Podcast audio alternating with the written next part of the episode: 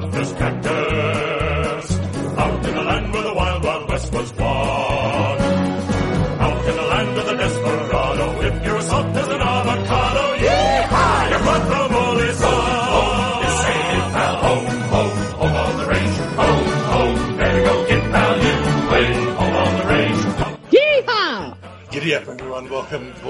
Part of Your Old Express. Joining me this time for the rootinest, tootinest Disney film of all time, sort of, is Will Ackerman again.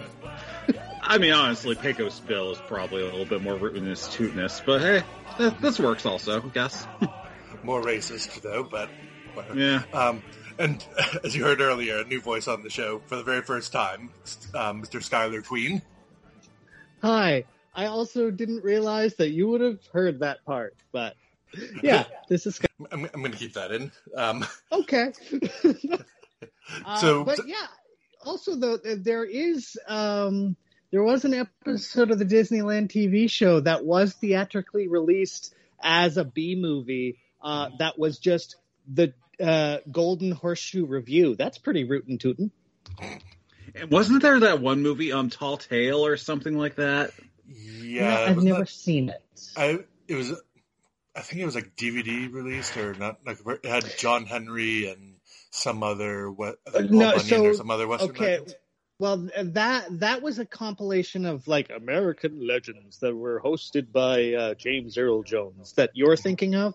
But what Will's thinking of was a live action film starring Patrick Swayze and Catherine O'Hara uh, Hmm. that I haven't seen, but I heard it was very underrated, but a massive bomb.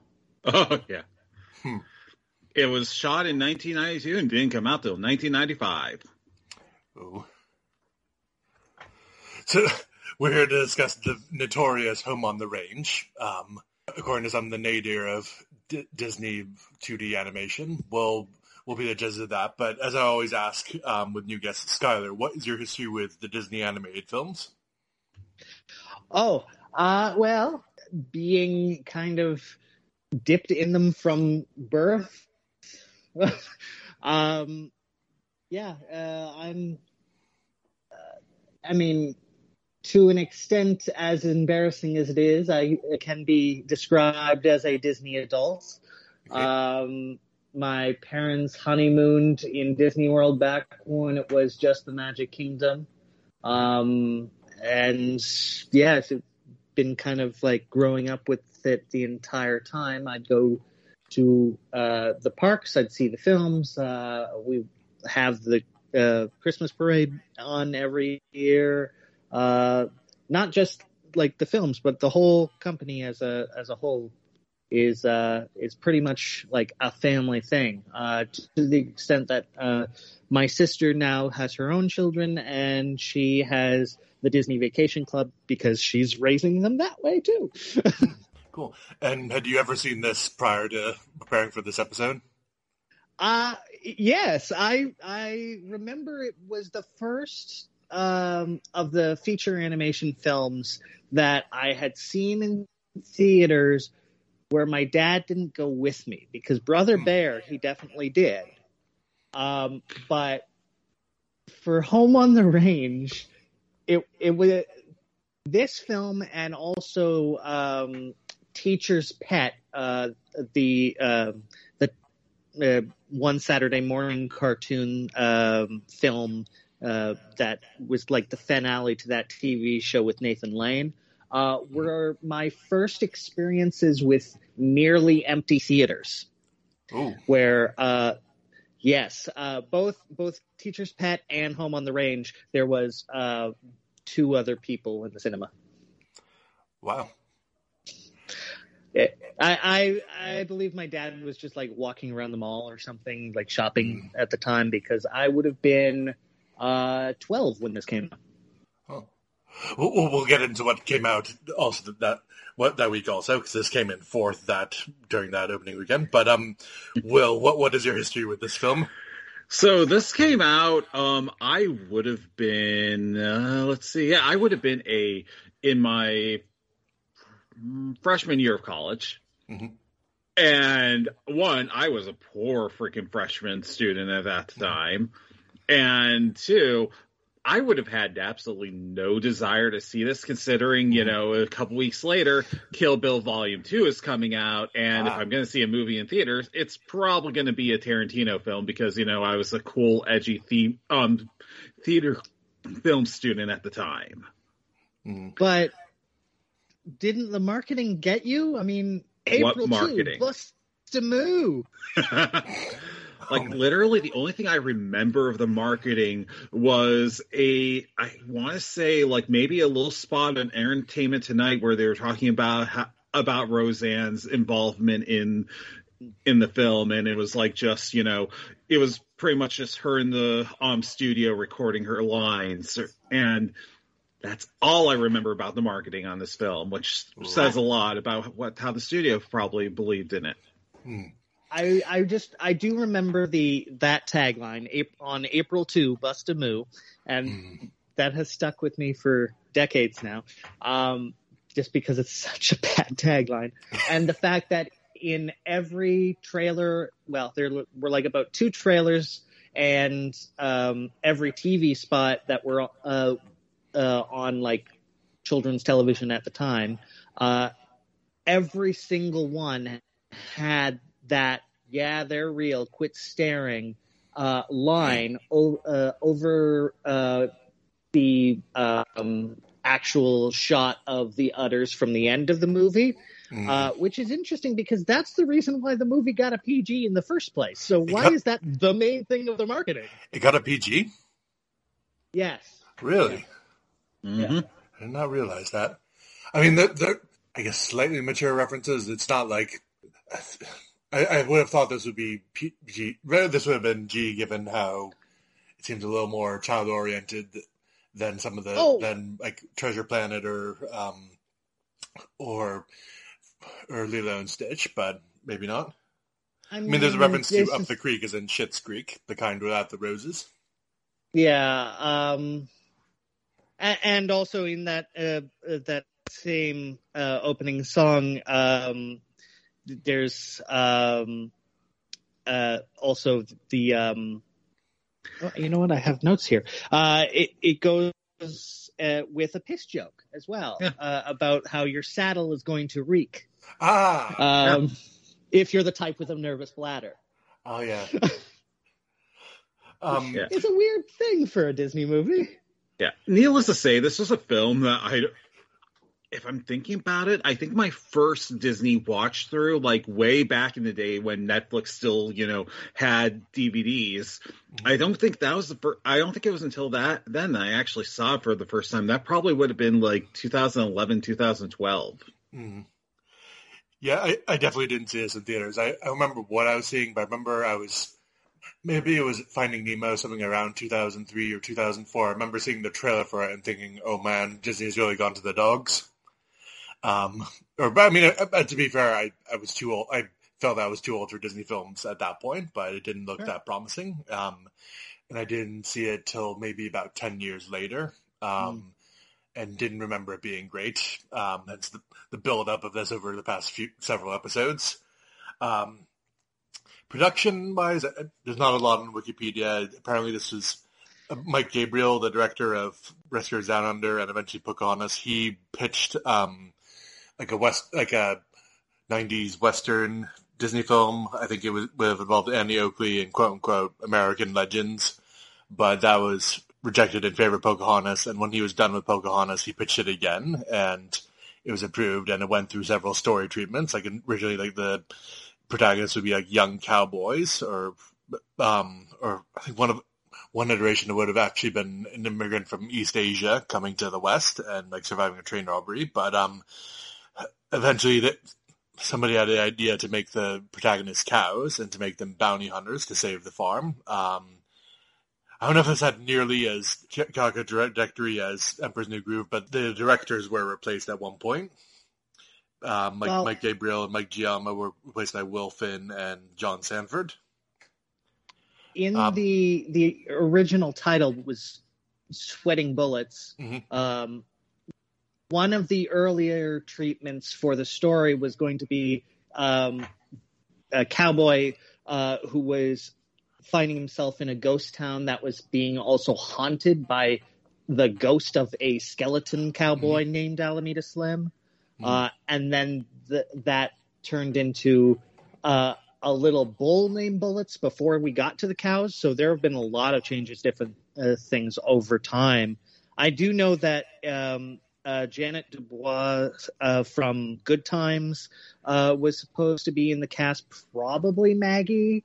Uh, and uh, Sarah Jessica Parker was in the cast as well, and she got fired. She recently talked about, uh, like in the last few years, that she was Oh. fired off of two movies uh, Home on the Range and Ants. Arguably, she had a lucky escape with both of them. yeah, there's a reason why this thing was 110 million. is just because of how much production it went through over the years. Mm.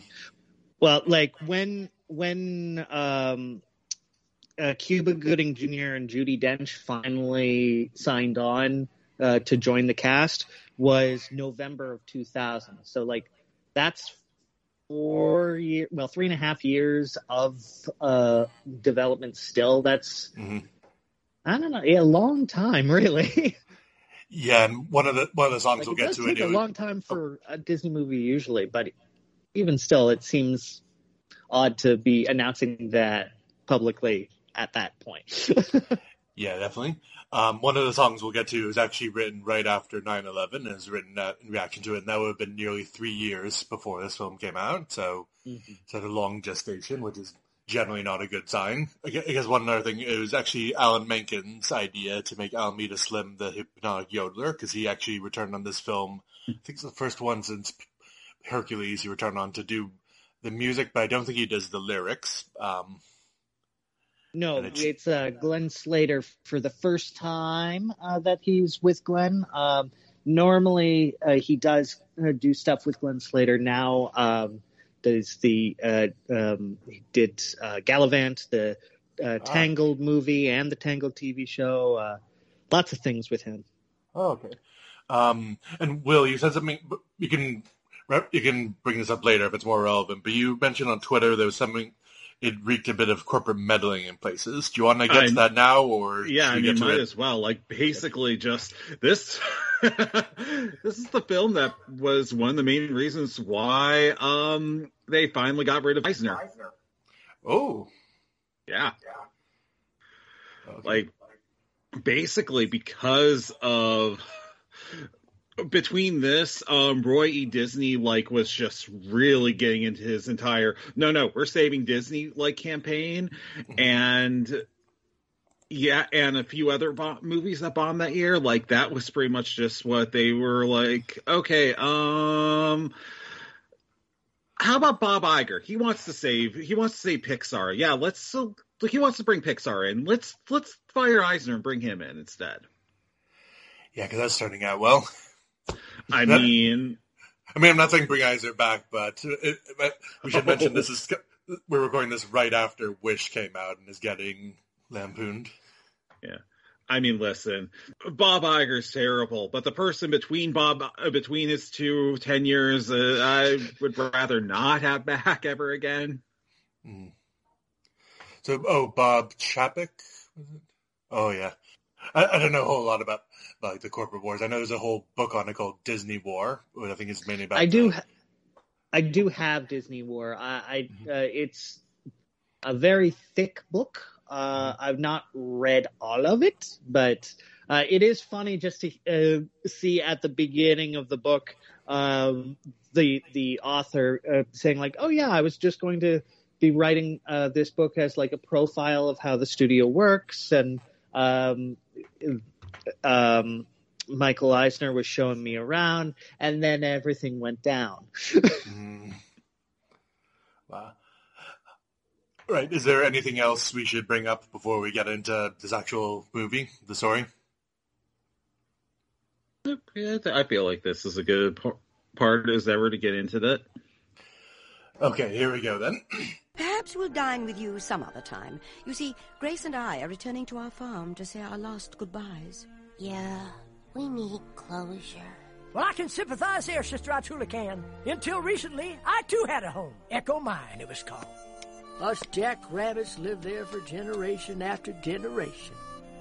Till some land grabbing bandit moved in and flushed us out like yesterday's oatmeal. Ahem. Excuse us, my good fellow. We must be on our way. Wait! There he is!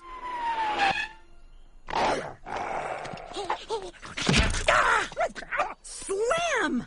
You mean this no good varmint is hiding out in Echo Mine right now? Without a doubt. Maggie, what are you thinking? Look, I got a score to settle with that rhinestone fat boy and nothing to lose. But it'll be dangerous going after Slim all by yourself. Hey, I got the rabbit.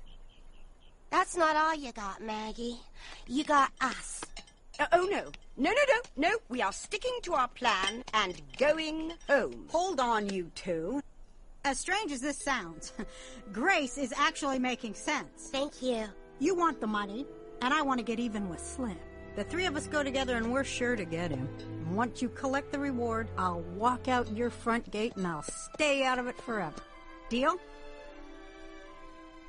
Your powers of persuasion are uncanny. Deal. Ha! Bovine bounty hunters. Now I've seen everything. So we open with the Disney logo, this time branded. I think it's on a piece of paper, but rather than a cow's butt. But um, yeah, that, that would have been pretty cruel. But um, we get the opening song, which I will say is rather catchy and has some like nice lyrics. You know, like "Down in the land where the weak are target practice," stuff like that. Um, but I, w- I will say both times watching this, I, I was distracted by the rabbit and the antics it was going through. It, was actually the noise. Um, but, but well, basically we're on this western prairie, I guess in Texas in the late 1800s sometimes, or in that rough area. We see like this cow drive going by, but the main focus of it is this luckless peg-leg jackrabbit that goes through all this shit. Yeah. Any thoughts about the opening credits, the opening song, or Lucky before we meet him properly? I like it. It's, it, I mean, honestly, like of all my problems with this movie, like the the opening animation, it it sets you know what we it sets the um it sets a style and it is not and it commits to it. Mhm. Like there are a lot of films where you know they might where the animation style might not have worked as well, but it did here because this is what I needed for the story. Okay. Uh, it might like it is a little distracting with the lyrics uh, as well as having Lucky Jack going and doing that. Uh, they probably should have kind of put those into two different areas, but I don't know where you would really place the one versus the other. Um, uh, but yeah, I, I don't know. I, I do enjoy both pieces, and Mhm. yeah, I'm going to be the apologist of this movie. Like it's it, it's it's far from my favorite, but like when you have like 63 or so films, and most of them are pretty good, it's hard to rank the ones that you still don't think are like, oh, that one's not bad. Okay. Um, yeah, the style's kind of angular, which is it's I'm mostly okay with, although it's it's weird with some of the characters, especially like the cows and like the hips and stuff like that. Um, yeah, in a few places, but I mean, but it's it's a, as Will said, it's a style and they commit to it. Mhm. So, Uh, it's it's definitely um, more of a Emperor's New Groove kind of angular than it is an um, Atlantis kind of angular. yeah, they, they weren't like aping a particular artist style; they're just slightly more cartoony than usual. Right. Um, but anyway, we we meet our beloved protagonist, voiced by R- Roseanne, who is awful. Um, but, but- by the way, did I, did either of you grow up on Roseanne or see it before, like leading up to this moment before the controversy? A hundred percent. I mean, I watched a few episodes here and there, but she wasn't like my favorite thing. The most uh, when I think of like Roseanne before, uh, I I more often than not remember her daytime talk show. Okay. because I specifically remember um, Miss Piggy being a guest on one episode, and I was being like, "What?" because I was a kid at the time. It was just like, that's amazing. like I grew up with Roseanne. I am old, but like literally those a it something you know we watched with our fam with I watched with my family. You know, we I remember, you know, all the controversy over, you know, her marriage to Tom Arnold and then their divorce. Mm-hmm. And the thing is, this film was supposed to be like her comeback. like and it just stuck a fork in it. Like she had a reality show like a bit later called Roseanne's Nuts, where she was where she was running a nut farm in like Hawaii. Mm-hmm. And then nothing until well, her next comeback, and she stuck her mouth in her in her foot, or she stuck her foot in her mouth. her mouth in her foot. and then yeah, and we have not heard from her since. Yes, I do know where I can find her, but I have not heard from her since. And it's yeah. sad because the thing is, Roseanne gave a lot to the gay community. Like she, I mean, like her show normalized a lot of gay relationships to some extent. Uh-huh. Like, and not only that, but like the show was freaking aired on on uh, what you call it on Logo for years. Hmm. Lo- and logo? What? What is? Sorry, what is that? Logo. It's a cable channel that is um, primarily marketed towards um, gay and lesbians. Oh, okay. Like it was, it was originally where they aired um, Drag Race before um, Viacom decided, hey, we can make more money off of showing it on VH1, and then we can make more money off of showing it on on MTV, and we can make more money off of it by taking less time out, so we can show a, if we can show a really bad like show with um I can't remember who was terrible in that one. Um that narrows it down.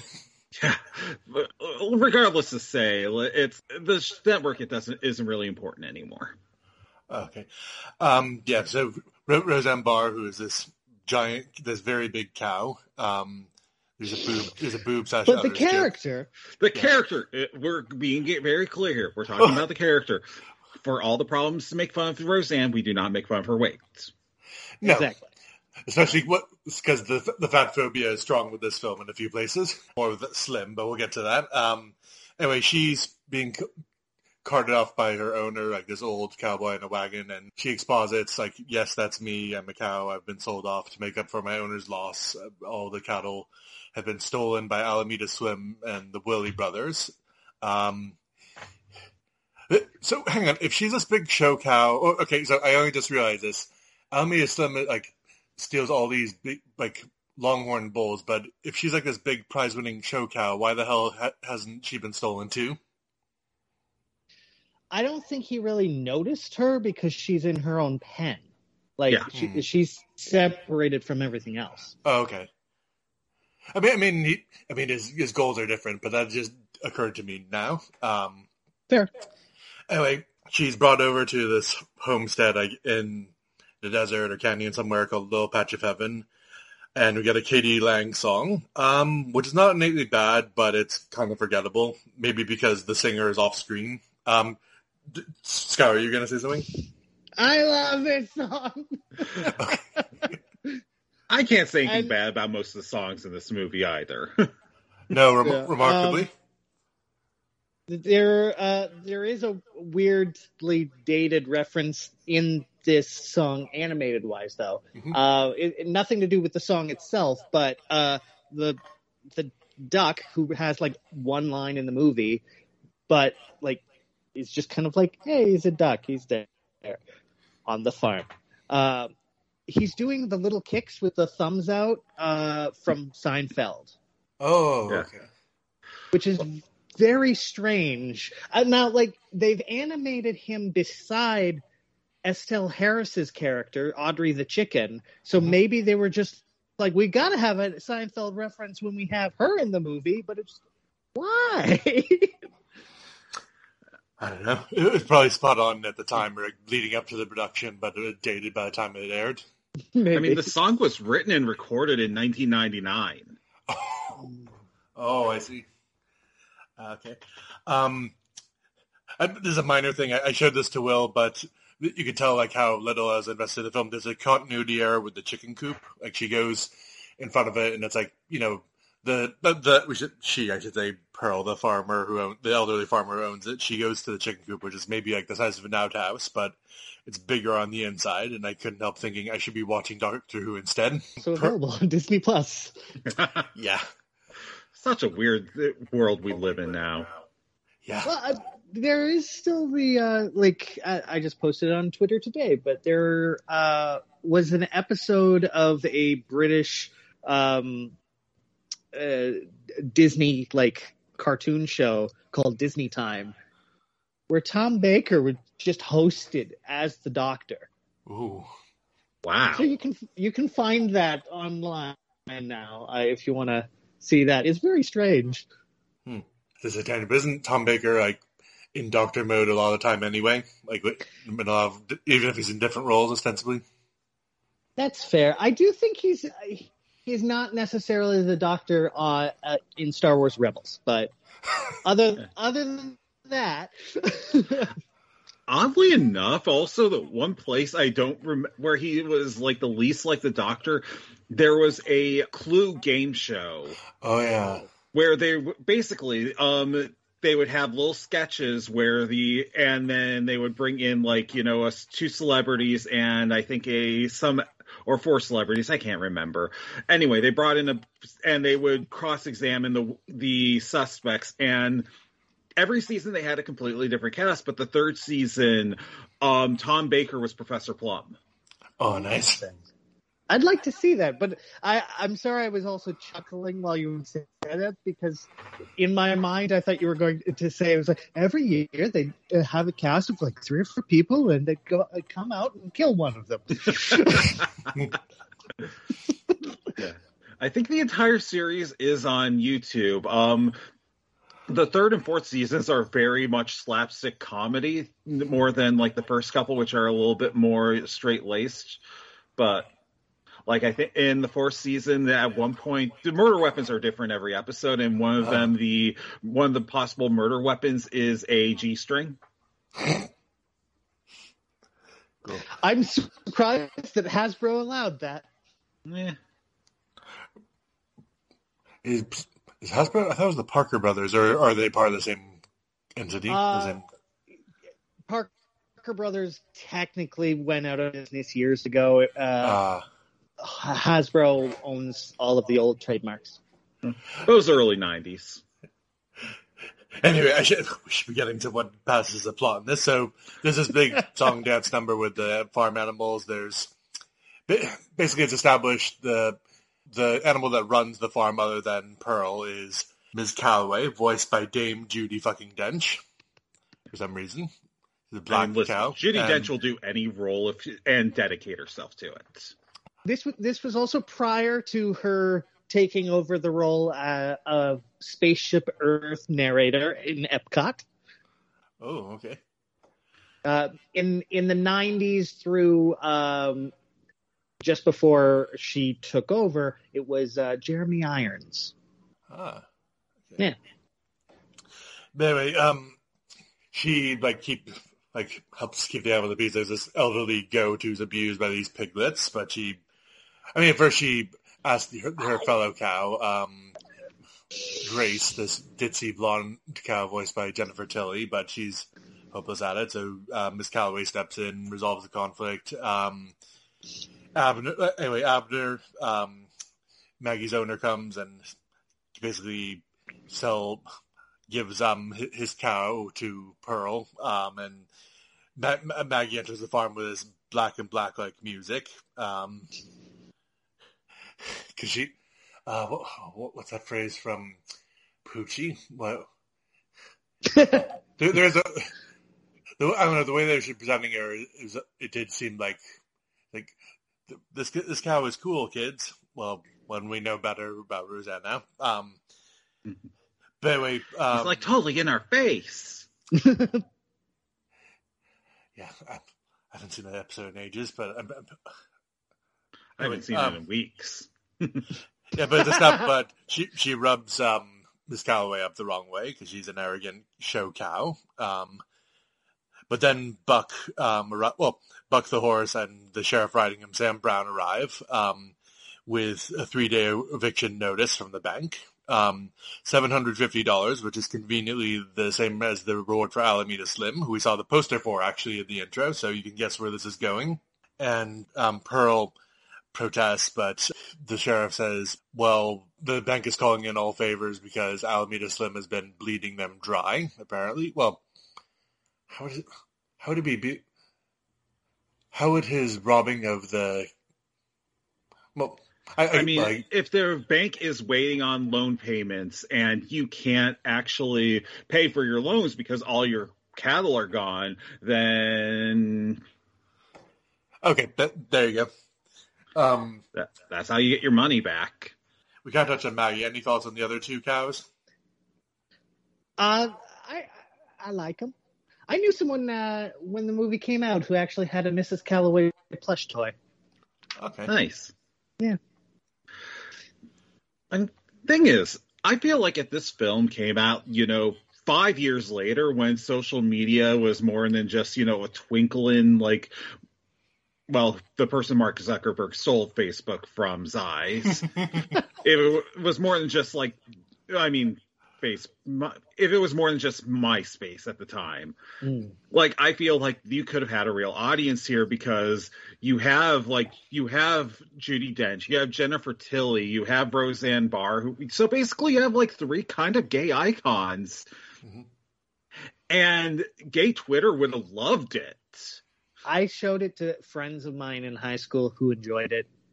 Yeah. I mean, you oh, you didn't mention it, but the horse is voiced by Cuba Gooding Jr., who I mean, okay, I'm, I don't really care for, but we do have to mention him because because remember, his son is Mason Gooding, who you know plays our favorite um himbo in Scream and Scream Six. Ah, Yes, I I I, I will be happy to talk about his son. I will stop it at there. Yep. okay. Um, th- there won't really be any. I don't think there'll be any opportunities for, for that here. But um, Sure. anyway, the, the animals are panicking. The goat says, "Yep, we're all going to get eaten." Chicken says, "Who would eat a chicken?" And actually, both times I saw this, I was eating chicken. Oddly enough. You don't sell family. Yeah. Um, but anyway, it's doesn't um. But anyway, Maggie gets the idea to go to Chugwater t- to. Is it is it to get because she's a show cow? Isn't her idea like to go to like the the fair or something? Yeah, yeah, it's yeah. Because somebody mentions a fair idea, basically say, "Oh, let's go to the fair, like win prizes and earn money so we can save the farm," and try to persuade Buck slash the sheriff to postpone the loan payment. right. Yeah. Um,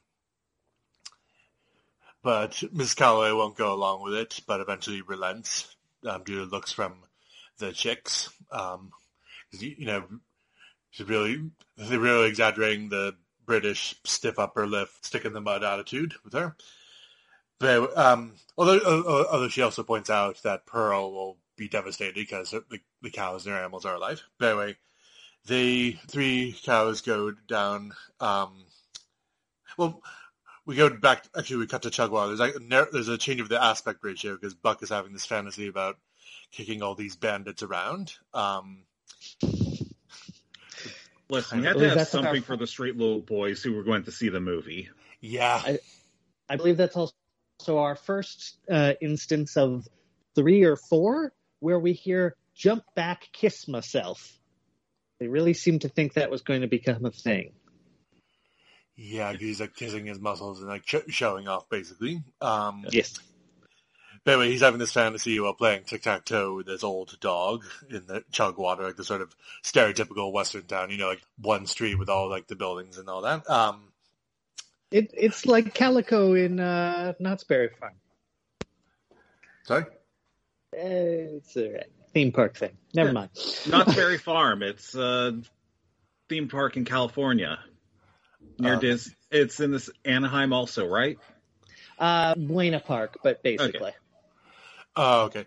Um, but the typical Western town, the sheriff is asleep, and I do, I do like this bit where he, I think he's sleeping or something like that, and there's this boom, booming voice you hear off screen, like he says, "I've been waiting a long time to give you this," and it's this little man giving him this telegraph. He's like, "Oh, hello, Morris." with like a big smile, and it's just like he's.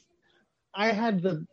I did not remember that joke. I laughed so hard. It was- It's one of the better ones in this movie, certainly, because you think it's going to be this tough outlaw who's like going to shoot the sheriff dead, but it's Yeah.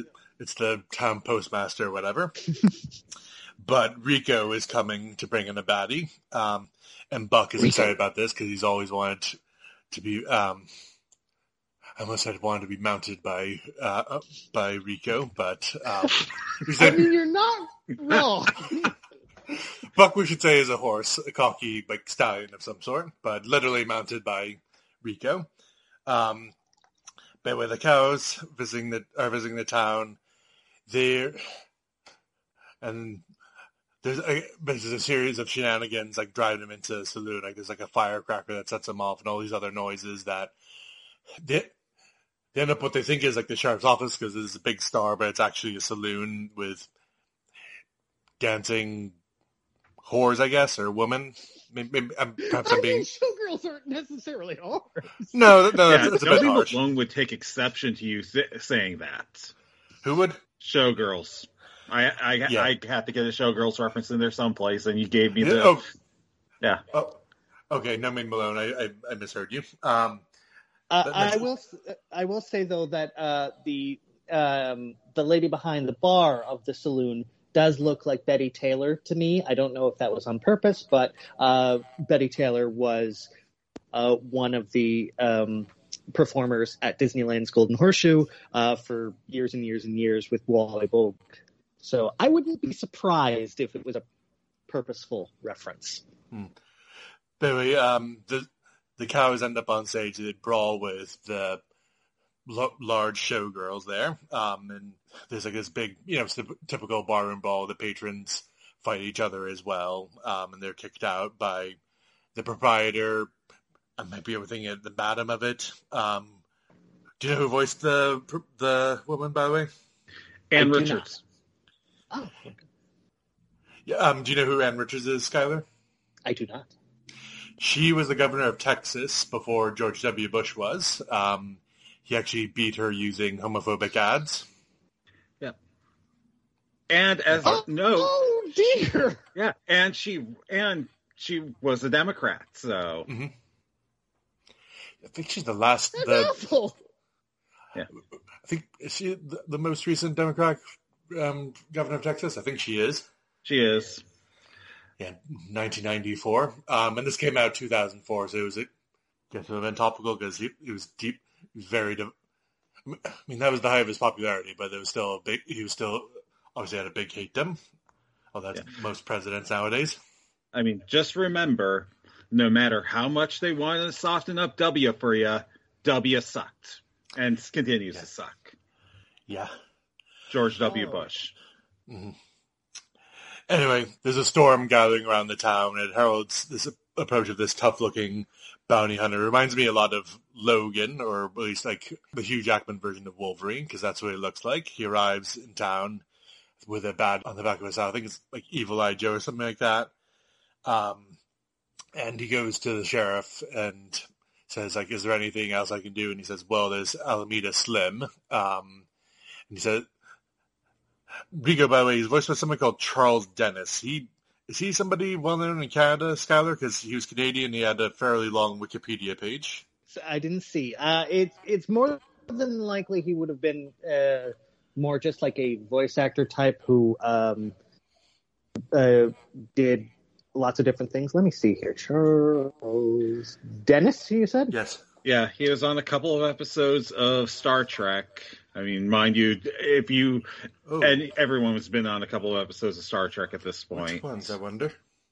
Um, Next Generation and Enterprise, which uh, no Enterprise isn't exactly something to write home about. So I've heard. Yeah. Uh, Looks like he's mostly theater and Yeah, not really ringing many bells. Okay. Oh, he was in. Oh, that I remember that episode he was in on uh, TNG. Um, Apparently a playwright as well. I- I don't know his work, however. okay. Um, I, I do like his voice though. It's like very, very sounds very tough and like laconic. But anyway, um, And he's definitely not evil. oh no, definitely not. Even Definitely not a bandit. Um, but anyway, he he It's very says he needs a odd the way. Oh, sorry. Go ahead. Sorry. I just, it's very odd the way they place Rico on the uh, cover art right beside Alameda Slim. Oh, They- they- so I haven't looked at the poster, but they basically spoil that in the poster that he's a Baden. Well, not, not the theatrical poster, because the theatrical poster is basically a lineup of all the farm animals under a nice, uh, either blue sky or just complete yellow. Um, But the Blu-ray and DVD, it's like um, the cows and Buck and Lucky the Rabbit in a minecart with uh, above the title, you've got the kind of like um, the stereotypical like evil looming Oh yes. um, villain sort of look. Uh, you've got Alameda Slim on one side, Rico with the fly on the other, Ah, okay. Which is Well, silly, they, they, they had their chance to see it, so I yeah, that was suppose. fair. But um, we'll, we'll get we'll get to his, his heel turn later. But um, he but anyway he cho- he needs a fresh horse. Rico does, and Buck does all these like str- cartoonist strutting around town. Um, despite warnings from the sheriff that he, Buck's a little overeager, but Rico says he'll do. Um, I will say I, I mean it's a cartoony movie, so it's not as big. I don't love it when humans and animals are in the same movie, yet the the animals do like really cartoony things. There's a, group, a gripe I have with the Aristocats versus like in 101 Dalmatians, where they act, where they're not like walking on their hind legs or like dancing and doing silly things like that. Um, a minor gripe, especially con- considering this movie. We haven't even gotten into the really. I don't think, we haven't even gotten to the really bad stuff. I don't think. Um, you're going to say something, Sally, or Oh no, I'm just getting excited for what I assume the really bad stuff is.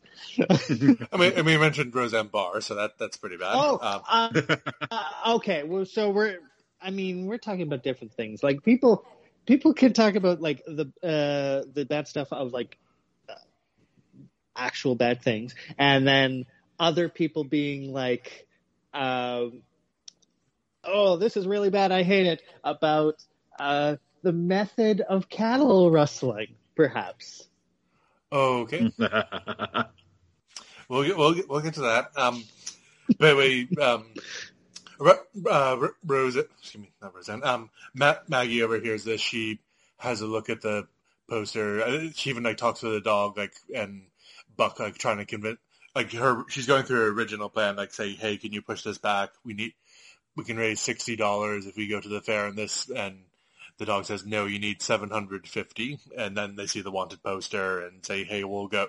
And she knows Slim, obviously. She has this vendetta against him for evicting her from the farm. Um, and she gets in a fight with with Miss Calloway about something because Miss Calloway isn't up for it. Is that accurate? Or am I missing something? More, more or less, it was the uh, like she kind of nudges her, and uh, that in to kind of goat her into it, um, and uh, that's when uh, Miss Calloway uh, first uh, says like, "Don't, don't do that." And, Yeah. like, and then with Maggie being herself, uh, it's just like, "Well, why not?" And it's like, "Cause I don't like it." And then her hat falls off, and that sets Yeah, uh, Calloway off. yeah. Um, she doesn't. It's not as bad as late. It's not quite like later, but Miss Calloway basically hulks out and have this big brawl in the mud. Um, then all three cattle are tied to this wagon um, by the sheriff. Ac- actually by, I guess, a Chinese immigrant there. Yes, who, depending on h- uh, the, when you might pause the thing, is either drawn fine or really racistly. Yeah, Really? yeah. There's some racism here. Um, Jesus Christ. what, was there like a shot where he was like extra yellow or something like that, or what? what am I- I, I mean, his eyes uh, Oh. for about half of his screen time get very, um, linear? yeah, Oh, that's unfortunate. yeah. Because I, I remember the one shot of him where it, he looked like an extra from Mulan, but uh, I'd have to look Well, again. and like when he like is like first kind of seeing like it it's fine but then it just goes into the other and it's it's dicey i do not know who animated him however because a character with like 10 seconds of screen time over two scenes Mm-hmm. wouldn't get listed in the credits Okay, then then I I'm not going to watch this whole thing again, but if I go back, I'll, I'll have to keep an eye on that. Um, Yeah. Anyway, they're, was- they're they're brought up to the cattle round by this guy, um, uh, which is where um, where Maggie wants to go anyway to find Slim, and we haven't talked much about Jennifer Tilly's cow, but this this isn't this isn't the first scene. It was the one after that where it's established she's completely tone deaf and sings like Western songs really badly. She has perfect pitch, actually. So I don't know. You're talking about her being tone deaf. Okay, she has extraordinary pitch, we'll say. Um, well, but though not to Maggie's liking. Um, they pass Dixon Farm, which is where Maggie lived, and they pass the trophy room, and she's at the farm sold to Mr. Y. Odell Esquire. Y. Dot O apostrophe D E L. Um, Get it? Yep. And Maggie, not really necessary. I guess it's supposed to be an emotional beat, but she says, "This is it's Dixon Farm. It's being sold." I, I, like, I think Grace says, "I wonder what happened to the cow that lived there." And she said, "I'm that cow." Um, so I guess we're supposed to feel a little sorry for her, but whatever. Um, that's a problem with this film. Also, even even if Roseanne Barr wasn't voicing her, I, I don't like the main character, or I, I feel like maybe a different actress could have given her she would be a, a more charming or l- less of just a arrogant bully. I I don't find her to be like a bully. Like I find her brash because like uh, that's kind of Bullheaded, thing. And say. uh, sure, uh, but I, I do think she is charming with like the piggies, and uh, I don't know. I think I think there's something there. I think part of the problem with the whole movie though is that she gets there and then they leave because there should be more to connect her to the farm and the other animals Mhm. as opposed to it uh, just being like we got to save the farm right now Yeah, I mean, I heard somewhere she was made. they decided to make her a separate cow, like to like have more drama between the cows. But yeah, that it robs you of that. It, like, why is she standing up for this farm that she just moved into? And they they could do that but even having some sort of like um, a quick montage really Mhm. like uh, it a lot of this film reminds me of rover dangerfield i don't know if you've ever seen that callback. film I've only, I've seen the re- a review of it, but I've not seen the thing itself.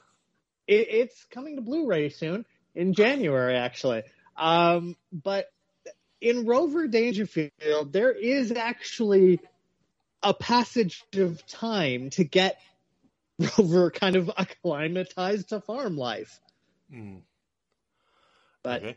oh well Yeah. Or maybe there could have been like a anyway. Um, well, well, let's just go on. So they they reach the cattle round, whatever, and there's a bunch of thirsty bulls there. And I know the answer to this is no, but I couldn't help writing my notes. Are none of these cows gay? Or none of these bulls gay? Because they're all really thirsty over these three cows that have wandered into their midst. I mean, sometimes you just you go for whatever meat is handy. Yeah. Um,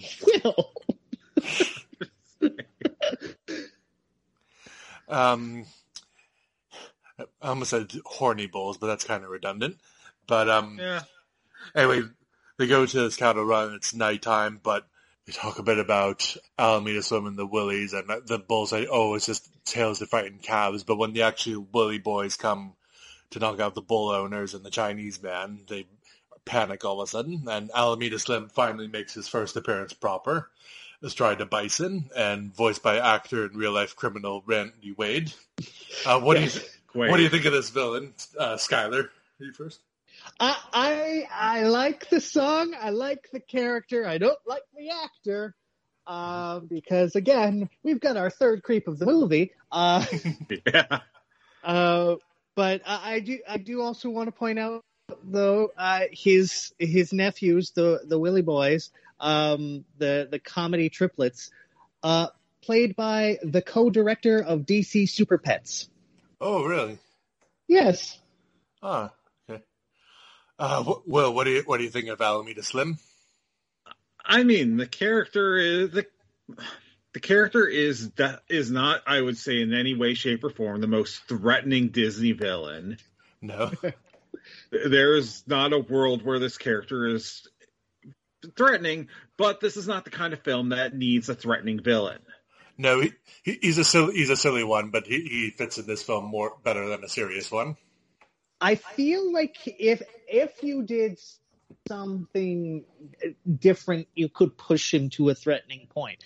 Like um, Go ahead. I, I know that this movie was not never going to become a franchise, but if I were to compare him to a a different sort of Disney villain of the era, Mhm.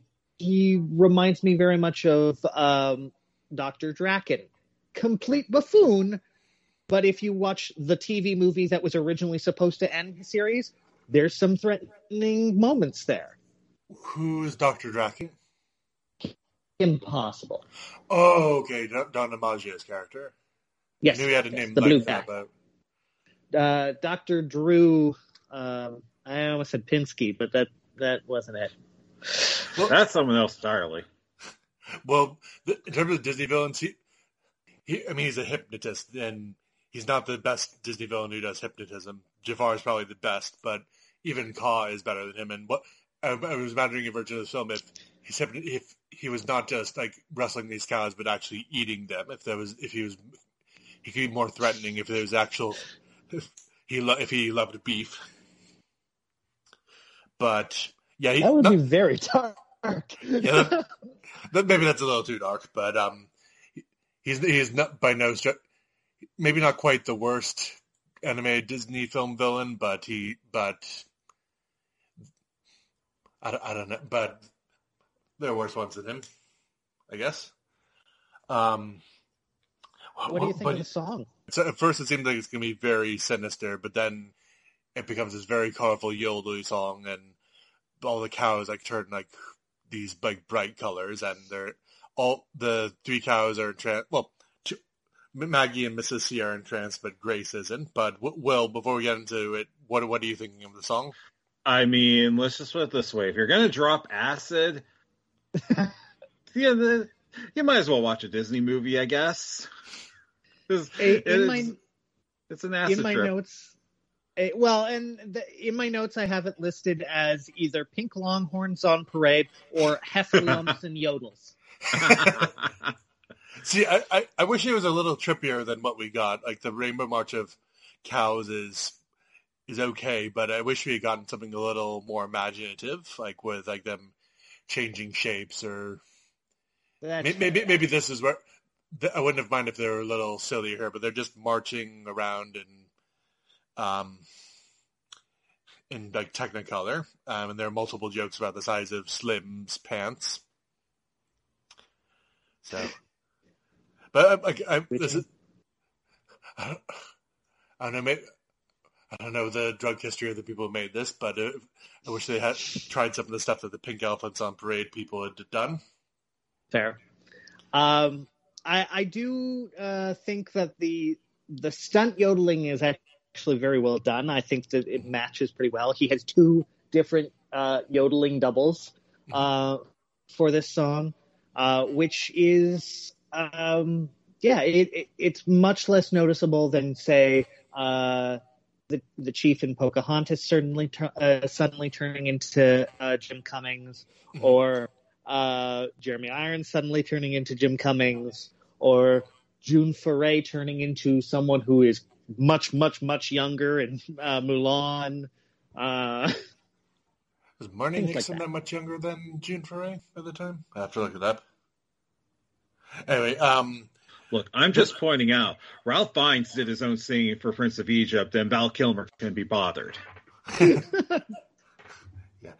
um, but anyway, that uh, it's, it's an okay song. It, it's yo- yodeling is is hardly like my favorite genre of music, and my least favorite song from The Sound of Music is the yodeling one. But it's silly and it's okay. It's silly. Um, anyway, he rustles up all these cattle. He closes off like this crevice in the canyon with a boulder.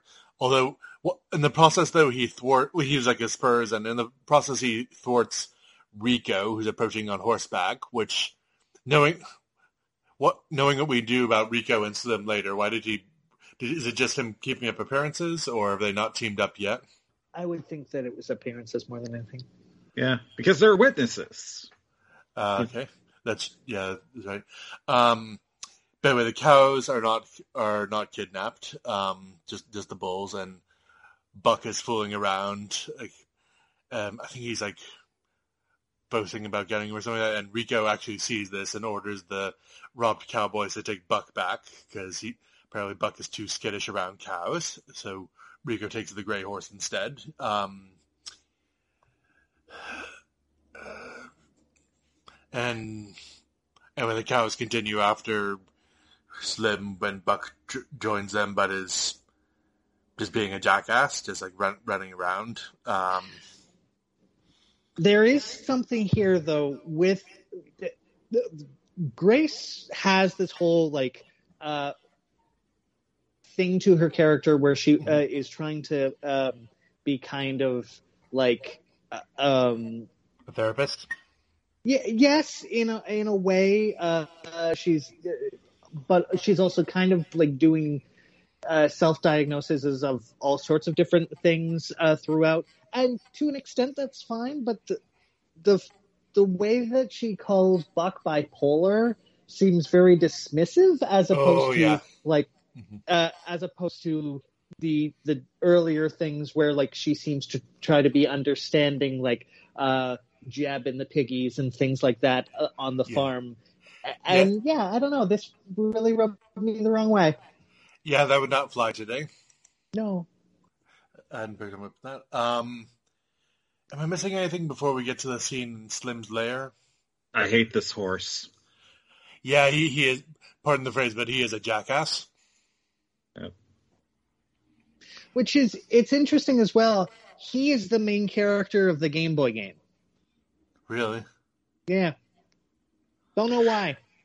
Also, Did- like one one of the trailers, I guess because like they don't like selling female characters, but th- when you watch the uh the the first trailer for this movie, they name check Buck, Rico, Alameda Slim, and the girls. It's, Oh, so- it's it's the girls as a unit as opposed to like everything else. So well, he was marketed as the protagonist rather than the three cows? Well, you could tell it was a story about Maggie, but they don't give her a name in the trailer for some reason. So it was seemed like they were trying to uh, make it look more like about uh, Buck than anything. The the, the dream sequence is uh, one that was marketed pretty heavily, and that is what the game is based on, basically. Mhm. Uh, to the best of my knowledge, I never bought it. I've wanted it, but I never got it. Um, but yeah, it's just as a fairly unlikable character, it's weird to make him supposedly the one to try to hedge all your bets on. Mhm. Between that and all and all the catchphrases or repeating of his catchphrase, there's definitely the feeling that Disney was like, "Yeah, this character's going to be our like runaway, like everyone's going to love him. He's our new Stitch." They bet on the wrong horse. I'm sorry. Well, Yeah. that, that That's- other horse. that's a good is- line. Uh, Good flip. Good Sorry. Um, anyway, back at the lair, what will be exposed as Echo Canyon later. Um, this like cannon hideout they have with the train. Um, Slim exposits his evil plans to the Willies, basically say he's basically a robber baron of cattle. He used to be like a, I guess a cowhand, but he yodeled and the people who owned the cows didn't appreciate that. And so he's getting his revenge on them by stealing the cows and buying up their land and is Clark Kent disguise, which fools the Willies. What happened to Uncle Slam? What'd you do with him? Yeah. Who are you? Yeah. Um, and the henchmen don't appreciate the art of yodeling and refer to it as singing, which pisses him off. No, Um, not not singing, singing. uh, singing, yeah, Maybe they don't like you singing. Yeah. Well, it's funny. it's one of the silliest things. Yeah. I love them so much. I mean, yodeling is Sorry, cor- I'm- I can't. I cannot dislike the yodeling or the willies. The stupid joke about Big McDonald. Big McDonald had a farm. I should say. Yeah, yeah, yeah. Do, It's do, my do, you- do you generally like it, or is it like on a so bad it's good level, or a bit of both? I, I I don't know. I've always enjoyed it. It's stupid, and I don't realize it, but I love it. And Yeah. It's just like the the whole thing in that scene of like the fact that you haven't gotten to it yet, but you're about to. Uh, Slim s- has missed Patch of Heaven on the map because one of the Willies has been sitting in that exact same spot Yeah. every time they go to the to the lair because this is my comfy spot. Yeah, and his, and his head is exactly the same shape as Little Patch of Heaven, strategically enough. Um, so yeah, he has his he sets a sight on that farm. Um, and back at Slice of Heaven, the animals are now up for sale, and um, they're depressed. But I think the pig says something about how oh those cow those cowgirls like always pull through or whatever, even though they've, they've only just met Maggie. Um, so whatever. Um, I took very little notes for this part. Um, Well, we're Um, we're getting into the the what is basically the 9/11 song. Um, I mean, It is, but just the way you said it. Well, yeah, but that's the way that Alan Menken always refers to. Well, not always refers to it, but he always brings up the fact that, like, as a nation, I wanted to have like a a healing balm of a song, and we put it in this cow comedy. But, uh, uh, but yeah, it, it's it's kind of the most lasting song uh, with la- most lasting thing of the movie. Period. Um, it, it's at the time. Um, I remember there was a show called Disney on the Record uh, that was touring throughout North America, um, and it was basically supposed to be um, roughly like 80 years of Disney songs in one show, and it's just covers. And like there was a plot of like a group of people coming together to record covers and falling in love in the recording studio. Will the Sun Ever Shine Again is like the most recent song that had been in there because it had come, uh, like this movie had come out like two months before the show started touring. Uh, but that song, to this day, Disney still uses it. They used it this year in one of their many like piano uh, calming meditation type albums you can buy on iTunes. okay. And Bonnie Raitt sings the song and uh, does a phenomenal job. Oh yeah. Honestly, like if the film had, you know, been better received, like they would have, this would have 100% been the film they submitted for the Oscars that year. Hmm. It is, it is a good song, I will say. by, Bonnie Raitt's very good. Um, and it happens like during, like basically the low point of the film, because there's, because the cows, um, they've been like following the tracks, but um, Buck because he's an asshole, like creates these like fake horse tracks like across the desert or the prairie or whatever to confuse them. And then there's a flash flood that gets rid of the tracks and Mrs. C actually rescues Maggie and gives her a dressing down about the whole adventure. So not a bad song, though I wish I could get invested in the characters who are actually suffering as I was playing. I don't, even, I don't even I- care about Pearl, like looking back at um, like her photos of Grace and and Mrs. Mrs. Calloway. I I do I do feel for Pearl. Um, I think though that I was distracted this time because I, I thought it was a bit strange that um, I mean animals are different, but it's it, it seemed odd to me that uh, Grace and Mrs. Calloway are supposed to be roughly the same age Mm, yeah, because you see them both as um, calves yeah, in the photos. that is strange. And did uh, just this is a good time as any to say it. Did is Mr. Calloway wherever Mr. Potts is? Uh, I don't know. I- maybe, maybe maybe it's just a it's just a name. I, I I was always assuming it was just a name. Yeah. Okay. Uh, It was like, oh well, we're going to give you a hat because you're so proper. so you need to have a proper name. it's a it's a well. I don't want to like open the can of worms of this franchise, but it's like Mrs. Norris. There is no Mr. Norris. Well, now I'm just going to headcanon that Mrs. Potts is just her first name, also. Yeah. anyway, or maybe it's just something gi- give it grafted on to elderly women, regardless of whether they're married or not. Anyway, um, cows wake up. It's here we get our pro- proper introduction to Lucky Jack, who's this luckless jackrabbit who it turns out was evicted by Slim as well. Um,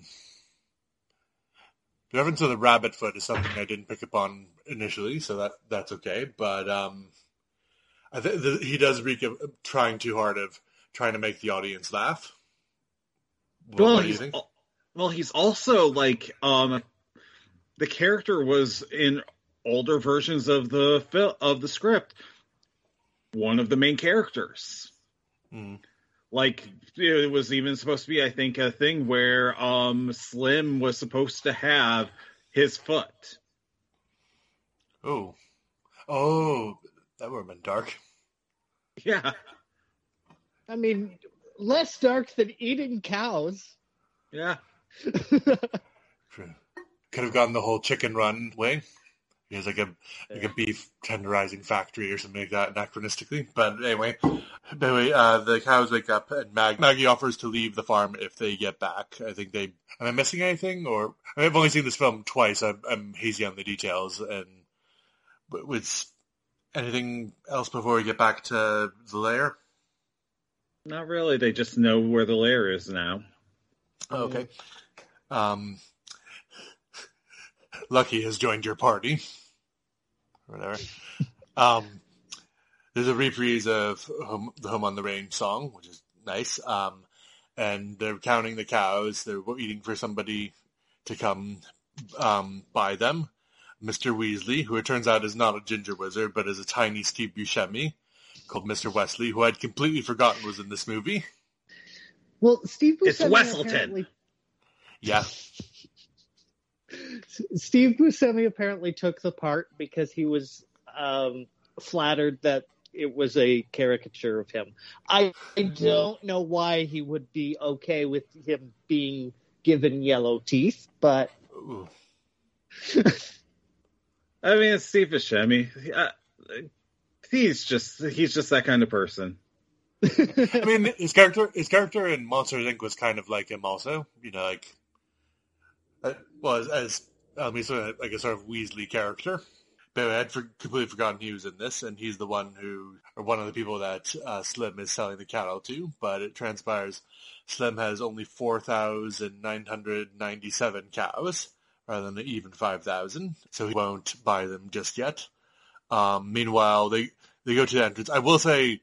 I mean, he's a minor character. but I do like Junior, the bison that Slim rides, just because of the very deep voice that he has, and like the fact that he doesn't take any shit from Buck, who we hate. Yeah.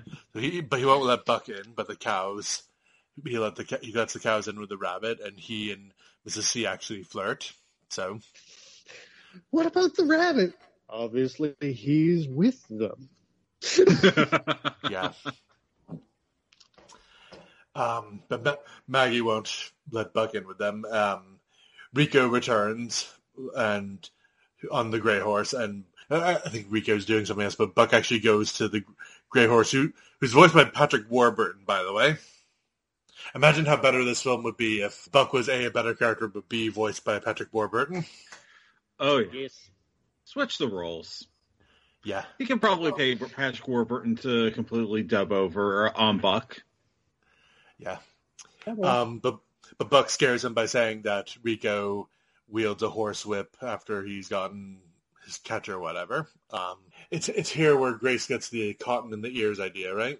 So um, Slim sees the three cows. He tries to tempt him with the yodeling, but it doesn't work because the two affected ones have cotton in the ears, and Grace isn't affected. Um, and there's this big cart chase, which I'm sure was the bulk of, or a lot of the, the video game was based on, where there's this cart chase through the mine involving Junior the Bison and Slim being trapped in the mine cart and Dynamite event. I'm, I'm paraphrasing a lot of it. Um, any thoughts about this action scene or?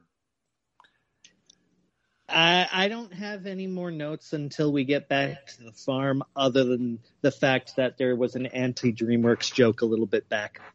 Oh, really? What was that? Well, Buck is uh, referred to as the stallion of the Cimarron. Oh, yes. uh, okay. Yeah, uh, that would have been uh, two years after Spirit came out. Uh, Speaking of films that were, you know, well animated and should have gotten a better, bu- uh, gotten a better following. But there's this big chase through the mine, eventually culminating with when G- Rico gets involved. He ma- he gets on Buck again, and there's dynamite at the bottom of the mining shaft, which explodes and basically shoots everybody out. And Slim breaks free, and turns out Rico was in cahoots with Slim all along. Basically, that the Boba Fett to his Jabba the Hutt. Rico was evil. Mhm. Wow. Who'd have thunk? But the cows are kidnapped. Slim basically is going off in his costume to buy little patch of heaven. Is that right? Yes. Buck tries to buck off um, Rico because he, now that Rico turns out to be a bad one, um, and beats up the delivers on like his fantasies, like beating up the willies. Um, and the cows escape by Maggie snatching Mrs. C's hat so that she'll hulk out and break out of the train car that they're in. And Mrs. C gives a speech. I, I didn't write. Maybe I was just eager for the film to end, but do you remember the speech at all? Not particularly. Okay, we'll get some noting. They release the bulls and hijack the train and tie up the baddies and leave the cars behind, which I will say is something that I didn't think the film would be intelligent enough to do. Like, rather than just have, when I think of trains, I always think of like a long, like a steam engine with like all these cars rather than just the steam engine going on its own. To, but, um, th- yeah. But they meet up with the, the thirsty bulls again who try to follow them, but crash into a train post. Um, And we get a joke about the, them needing a cold shower. yeah, is that, Do, do you not get? I'm, guessing it's a masturbation joke. I mean, people. The there's the entire thing. You take a cold shower if you're really horny, Uh, because the cold water causes you know blood that's in certain places to go other places. Uh, okay. I I can't figured believe something never along heard the that. line. I figured it's something along the lines of "I'll be in my bunk." no, it's quite the opposite. Um, but anyway, the thirsty bulls are thwarted by the train post, and there's a near collision with the train switch up ahead. And Buck basically goes with Lucky Jack, who uses his peg Pegasus ersatz lever to prevent it, the Morning Express from crashing into their train. But we're back at the farm now, and it's sold to Mr. Y. Odell, and he's about to sign the deed when the train comes rolling in, and the cows ensure that the train jumps the tracks. And the film has mostly been okay looking, like very stylized, but there's some ugly CGI rocks at this point. As like the train was crashing, but th- that's sort which stuck out to me. I'm sure I'm sure there's like other CG CG stuff in this film, and but that seemed particularly jarring to me. Didn't Um, bother me. is there is there did I miss anything leading up to like the big fight, the fight at the Little Slice of Heaven? Uh, not that I'm aware of. The, the cows recognize Slim, right? Oh yes. Oh, oh, oh, oh, well, he Their decides- names aren't Willie. Oh. Oh, that's right. Oh, yeah, they, they saw him in disguise earlier. But uh, anyway, they and the farm animals end up kicking him around. He ends up being caught in the train's chimney, and I think Mrs. Calloway, something like that, like blows smoke up it, and miraculously his bottom half isn't burnt to a crisp. It's a cartoon, cartoon logic. And Yeah. when we have a cow literally doing cow foo in this scene. That's Yes. true. Um, but does, his disguise is is uncovered, however, so everyone sees Mr. Y. Is is Alameda Slim. Who would have thought? And his yodeling is muted by a cowbell that Grace kicks into Slim's mouth. Oh yeah, doing the cow foo, as you would say. Um, we uh, we also during that scene uh, had Estelle Harris, Audrey the chicken, uh, doing the Michael Keaton line from Batman '89 of "You want to get nuts? Let's get nuts." Why? Who the fuck knows? hot take here. That that wasn't even that wasn't even that funny or effective in that film. Oh, not particularly. Uh, although I think he he might have uh, improved that at the time. I don't know. Yeah. Uh, it doesn't make sense how, if there were squ- if there were squirrels, but but nuts have nothing to do with chickens. Yes. The the only time I've really enjoyed that line is uh, when they had um, in, in uh, Batman: Return of the Caped Crusaders, Adam West going through various um, Batman lines that were past his uh, normal tenure, and uh, hearing him say them was just like sounds both cool and wrong at the same time. I need to seek that out. Very good film. Cool. Um, there's a got milk joke also. Lest we forget. Um, so It was a very big thing at the time. yeah. Um, the Slim's off to jail. The farm is saved. Maggie appears to disappear, but she overhears the compliments that Mrs. Calloway gives her. Finally, and all the all the farm animals win first prizes at the county fair somehow.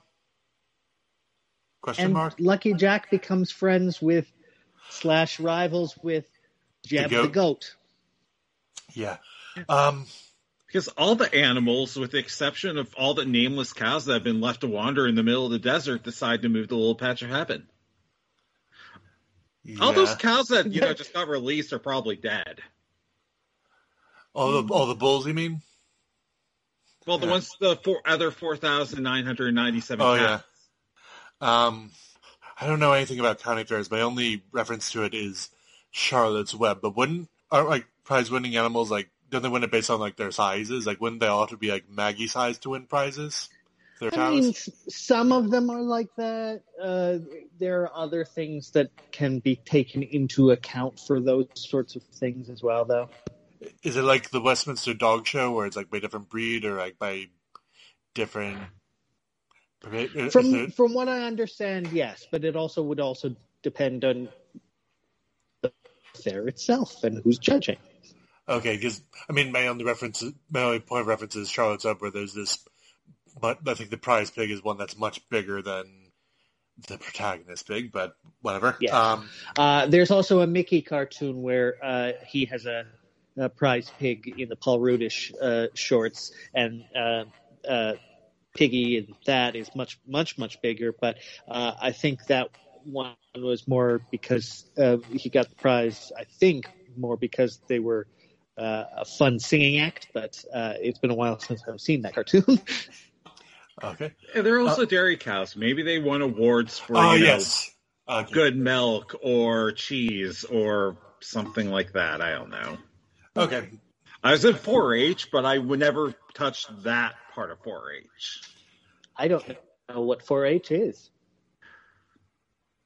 It's basically just, um, yeah, it's some place where you know Principal Skinner thinks that all the kids would be hanging out, but they're out of touch.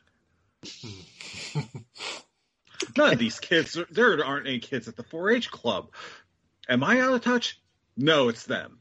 It is the children who are wrong. Yeah. Um, but anyway, the two Thirsty Bull brothers arrive, even though Ma- Maggie showed zero interest in them earlier, but she dances with one of them. But Junior returns also, um, so that's cool, I guess. Um, this big. The oh, go ahead. the, the bulls were named Barry and Bob. Right? Is that in reference to anything? I know they're voiced by the same guy, but is it? Not not that I'm aware of. It it was just uh, you mentioned them, so I thought I would let you know. Um, there's basically a reprise of the Little Slice of Heaven song, and um, ends with one of the chicks doing the Rooster Crow again because we missed that. Um, and that's in the film. There's a Tim McGraw song and a Beu Sister song over the credits, which aren't are not that memorable to be honest, and unlike the other songs in the film, which I will say. Um, anything before we get into final thoughts? Um, I mean, there wasn't a, a post-credit scene unlike uh, unlike um, Brother Bear. The, there's just um, kind of after the uh, the sister song ends. There's um, kind of saloon door sound and some spur sounds and um, like a a little whinny, like a neigh in the back. So it's just like, hmm, is something gonna happen? No, no, no, we're we're completely done. um, W- Will anything else before we get into final thoughts? Um, I mean, Skyler, I know you watched um a Dairy Tale. Did you, Christian? Yes, I o- only saw it once though. Um, Okay. Didn't leave a huge impact. But why don't you tell us about a dairy tale, Skyler?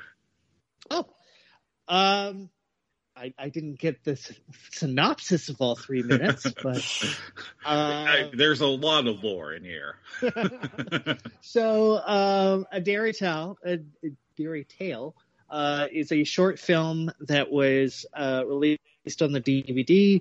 Um, that is three minutes long. Uh, on the DVD, it says it is three minutes and forty seconds. Don't know why that is because it's not. But um, yeah, uh, it's done in kind of the patchwork kind of fabric style that the characters are shown in in the end credits, Mhm. which was also the uh, the theme of, of uh, the DVD menus as well as the uh, joke corral uh, feature in the special features of the DVD. Which on on the Blu-ray the menus are completely gone. You don't have the uh, opening intro for the menu. The joke corral is in a kind of a play all mode, so it's not an interactive thing. Um, but uh, this this short remains as as it once was if you were to buy the Blu-ray today. Um, the the short film though is um, Mrs. Calloway deciding to uh, read the story of the Three Little Pigs, and everybody fucking with her. So that's about about it. Uh, she gets interrupted by everyone wanting to uh, tell the story their way. Uh, the Grace wants it to be a sci-fi story where she uh, wins against aliens, which I'm wondering if that was some sort of uh, Chicken Little reference the year before that came out. Um, the uh, they had uh, Buck being awful as, as usual, uh, but I I love that they got Dame Judi Dench to say complete and utter nonsense like the big bad horse with lovely muscles and sunglasses was eaten. but yeah, it's it's a cute short and I enjoyed it. Okay. I mean, I didn't dislike it, but I couldn't help thinking that it, just because it brought up Three Little pigs, I couldn't help thinking, wouldn't it be better just to watch the classic Three Little Pigs instead? Fair, it is a much better short, but it's also about three times longer. Um, Although they do have the uh, "Who's Afraid of the Big Bad Wolf" um, in the score of the, Yeah. of the short. Yeah, I bet. Um, okay, overall thoughts. Uh, Will, do you want to start us off? Yeah, sure. Um, I mean, I came out when I did my last rewatch. Um, this the film before it and the next film, which you know I'll be talking about in the in the near future again, um, I basically used my sheer hatred of watching the three films to get through a very painful part of the game Hollow Knight. Okay. Like literally i used my hatred to get through like a get through the white palace which anyone who has played hollow knight um yeah um but anywho back to the point this watch through I don't didn't find myself disliking as much. In fact, I found stuff to like. I liked the animation. Mm-hmm. I liked the, um the music. It just basically came down to the fact that I felt like the script was trying too hard to be funny sometimes. Mm-hmm. Yep. And I felt like, you know, while most of the voice actors were doing a good job, there were a couple like, you know, Roseanne who you you could obviously tell they were just, you know, there for the paycheck and they weren't gonna try if they if they didn't have to.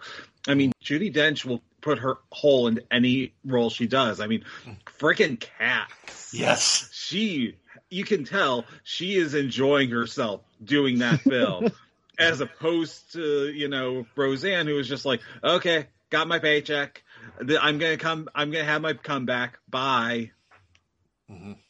so yeah I, I mean and it didn't help that there was like a lot of executive like meddling behind the scenes and that's why this film probably was you know not as well liked because nobody knew exactly what to do with it and yeah. I find that the film uh, it, it, it's it's real messy. It definitely um, needs needed more to it because parts of it feel like it's being very padded, spinning its wheels, but parts of it feel very underdeveloped. Mm-hmm. But I really like the songs. I think like a quarter to a half, if I'm being very generous, of the jokes work. Um, I, I, think it's very pretty to look at. Um, so I like it, and I still like it. Okay. Yeah, this is not the horrific nadir of Disney animation that I, that I had built it up to be in my head. Like I remember watching it and not liking it, but and it but there, I don't think it's successful overall. I think it, it's trying too hard to be funny, and the Maggie and Buck as like main characters are unlikable, um, or not as likable as the people writing think they are, and there's but there's definitely things to like within it. Um, it's cartoonier and more kiddie than a lot of Disney films, but that's not in itself a bad thing. But um, it's just not as fun or funny or innovative in terms of animation or music or story as it could be, even though the songs are surprisingly successful. It's not like one where the the songs ruin it for me. Um, like just speaking of like films already covered, like one of my least favorite ones so far is the Aristocats. Like there's a lot of things about the Aristocats that I don't like and don't feel it comes together. But I think this is better. I like I enjoy this more than that, even though it has some similar problems, like similar messiness. Um, we we talked about Roseanne plenty and a bit about Randy Quaid, and we've alluded to Cuba Gooding Jr. Um, mm-hmm. I mean, his performance isn't bad, but it, it, just dare we mention it, Will, or not really? Let's.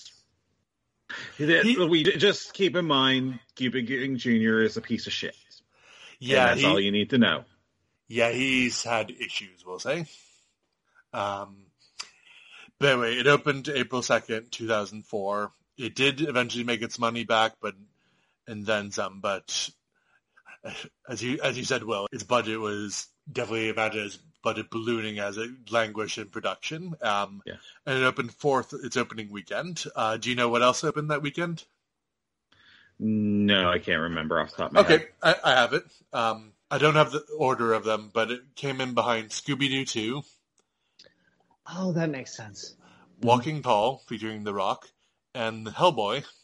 I don't know if that's least to to greatest in terms of box office gross, but I assume Hellboy was the most successful if that had a sequel. Um, it got mixed reviews overall, although like even some of the more positive ones acknowledged it wasn't uh, necessarily a high point for the studio. Um, so it's not quite the critical disaster one might imagine it to be, but I think part of the reason that it's so hated is that it's one of the last Disney animated films and di- or traditionally animated Disney films, and Disney is is even like post Renaissance is capable of much better than this.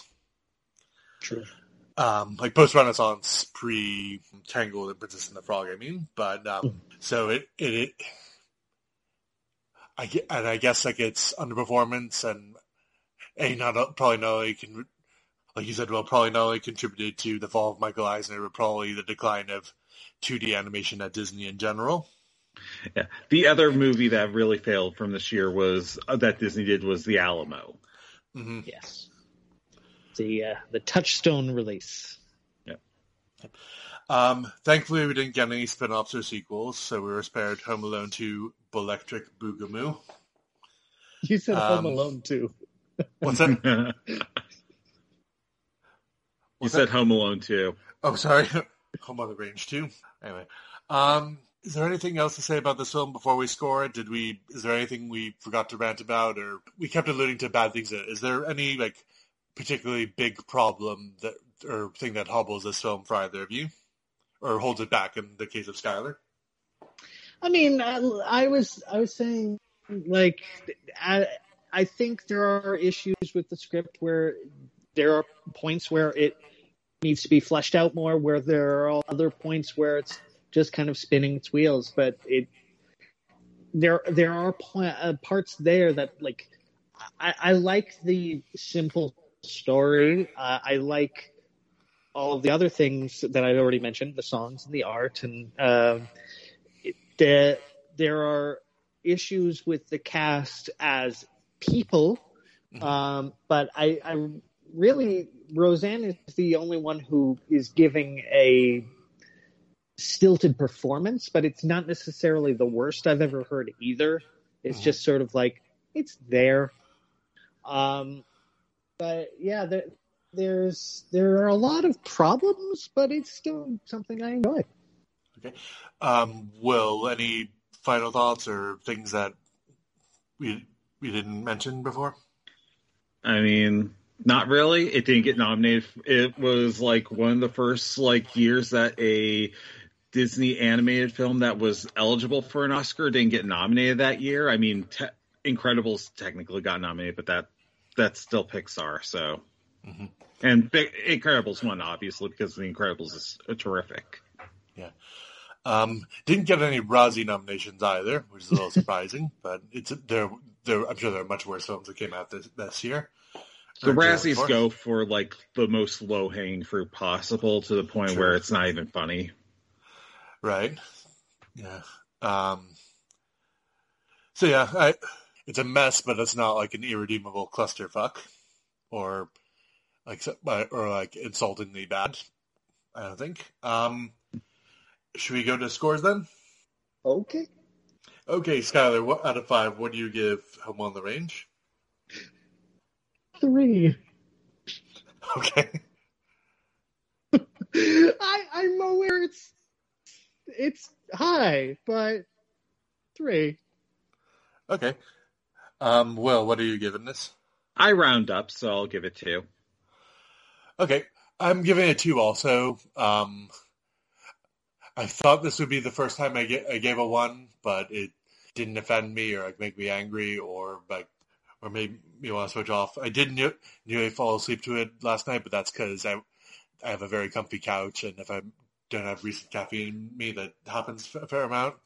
But it's it's a it's not a good film, but it's an inter- it, it's I guess you could say it's a bad film, but it's in, an interesting bad film, I guess.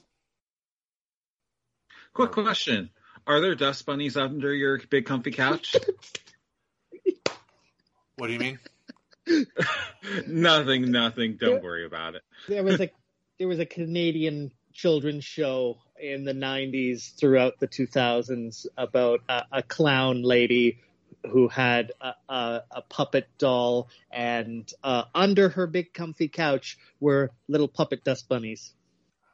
Uh, okay, that that passed me by. I'm afraid. It's payback time. Cover me. With what? Howdy, Slim.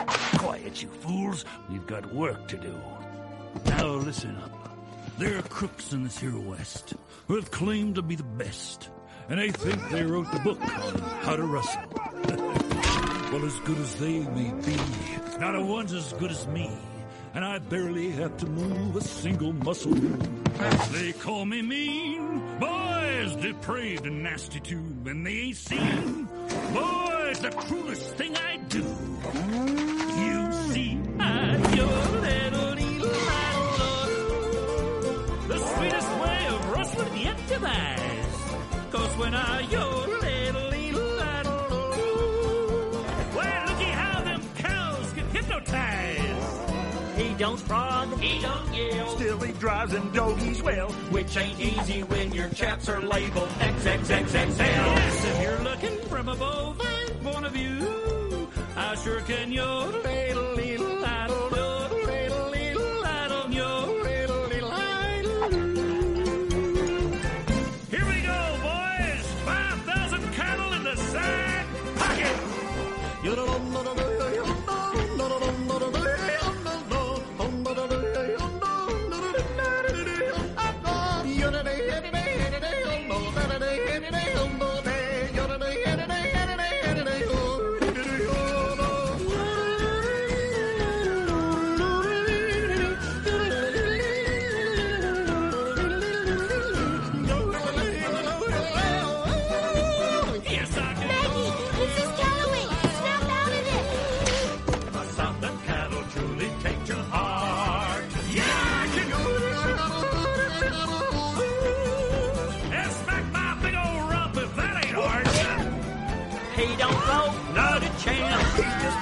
puts in a trance. He's a pioneer pipe piper into Darren underpants. I'm the real rip roaring deal of those who move. Thanks to my little, little, little, little, little, little, little, I got cattle out the old.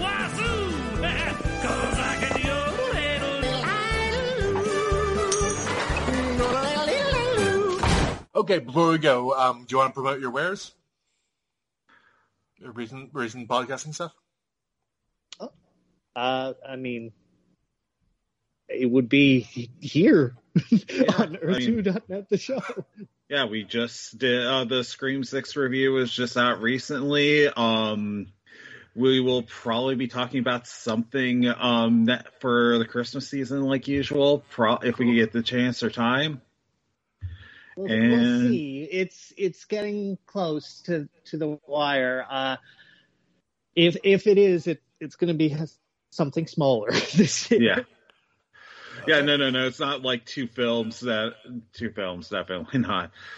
Um, outside of that, I know WHXN. We just had our season finale that just came out. We are planning on doing a Christmas episode, but once again, it's just when we find time. Okay, cool. Yeah, and I, I enjoyed both those recent episodes. The Scream review helped me through working through Friday. So, right. So that's it for this one. Next up, technically, is Chicken Little. However, there's going to be two special episodes airing before the end of the year, and before we go back to regular scheduled programming in January. In part because I don't remember liking Chicken Little either, and may quite possibly is worse than this. Uh, but I didn't want to end the year on such a bad note. Plus, Chicken Little is the first the first 3D animated Disney film, so you know, new year, new start seemed appropriate. Um, dinosaur, hello. Did you just did you blank dinosaur out of your brain? Because I, I can see why you would, that. but I try to forget. I mean, it's weird to say you try to forget about a, a forgettable film, but yeah, but, but, you, but you know what I mean, like totally computer animated because dinosaur the scenes are in live action. The, the real backgrounds. yeah, True. Um, that was worse than this, by the way, That that is true. Yeah. and that kills me because I fucking love dinosaurs and prehistoric animals. I look at it this way: if you show your kid Disney Plus and they're like, "Okay, what do you want to watch?" The dinosaur. This one, no, the good dinosaur. But, uh, They're they're telling the truth. I don't remember Good Dinosaur being that good either. I mean, it's better than dinosaur, so therefore it is technically the good dinosaur. There's So also think- dinosaurs. Yeah. Um, But that's only if you want, you know, traumatize your kids in the long run. You don't have to show them that last episode, although Baby You're right. Sinclair did kind of creep me out as a, a kid.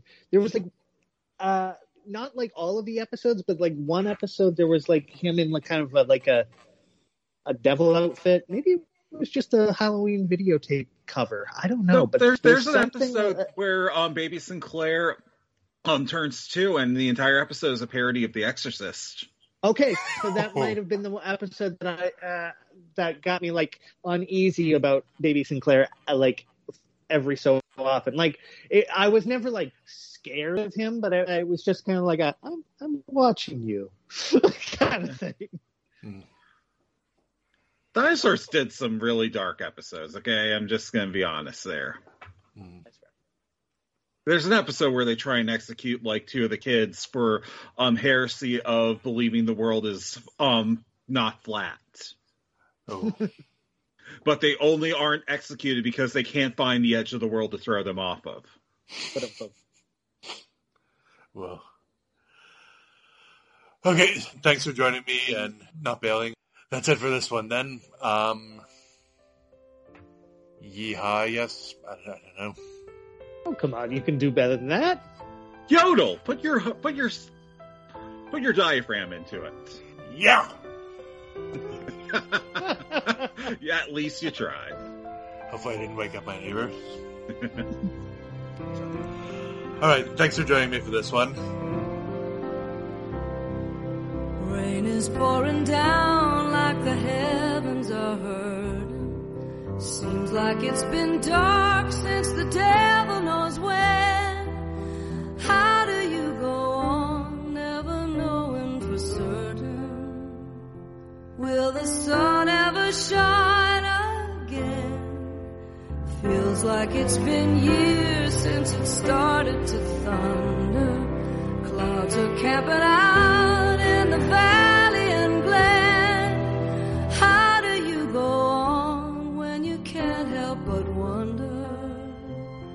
Will the sun ever shine